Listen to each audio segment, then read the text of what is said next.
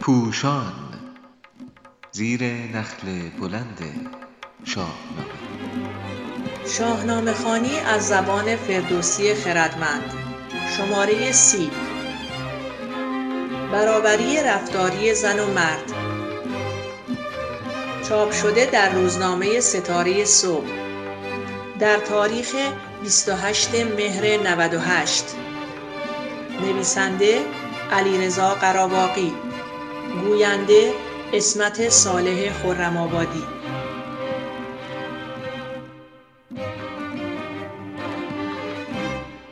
در داستان زال و رودابه فردوسی خردمند با چیردستی رفتار یکسان آن دو را نشان می دهد.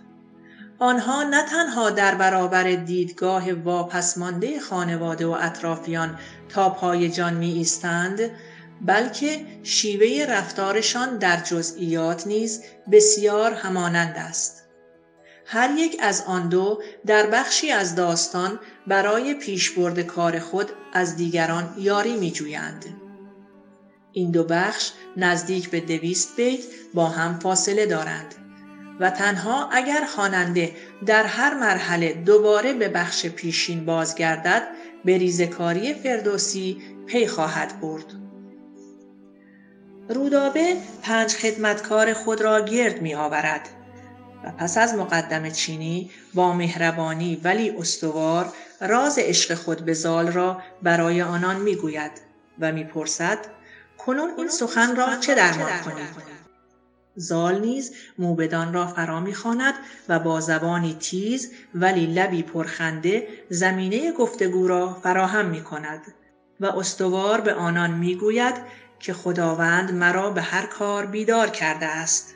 یعنی آنچه را می‌گویم سنجیده ام به اشاره میفهماند که به فرمانهای خداوند ژرف نگاه کنید و برداشت سطحی از دین نداشته باشید.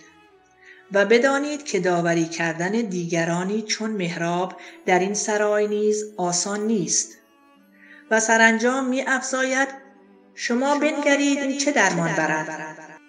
دانای توس حتی واژه درمان را هم در سخنان زال و رودابه آگاهانه یکسان برمیگزیند.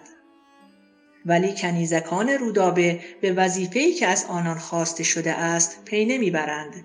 و گمان می کنند در جایگاه رایزنی قرار گرفتهاند. از همین روی همه پاسخش را بیاراستند چو آهرمن از جای برخواستند یعنی اعتراض می کنند و میکوشند راه راست را به رودابه بنمایند. موبدان نیز که گمان می کنند برای داوری فراخوانده شده اند چنین واکنشی دارند. ببستند لب موبدان و ردان. سخن بسته شد بر لب بخردان. که ضحاک مهراب را بد نیا دل شاه از ایشان پر از کیمیا.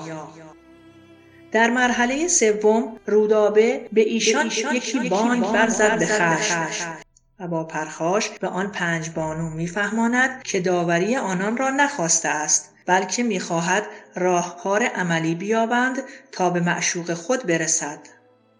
زال نیز در گفتگو با موبدان بجوشید و رای نو افگند در گام پنجم کنیزکان تازه در میابند که نه در نقش رایزن بلکه به عنوان کارپرداز فراخوانده شده اند. فردوسی این را با مصراع پرستنده آگه شد از راز اوی نشان می دهد. اکنون از فرمان رودابه پیروی می کنند و به آواز گفتند ما بنده ایم. موبدان زال نیز به نقش خود پی می‌برند و با همان واژگان می‌گویند که ما مر تو را یک به یک بنده ایم. در گام ششم کنیزکان به رودابه راهکار نشان می دهند.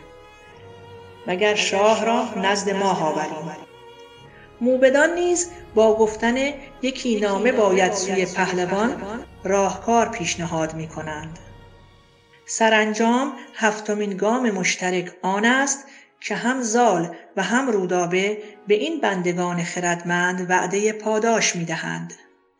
رودابه به خدمتکارش می گوید اگر این کار را انجام دهی درختی برومند کاری بلند که هر روز یاقوت بار آورد زال هم به موبدان می‌گوید به جای شما آن کنم در جهان که با کهتران کس نکرد از مهان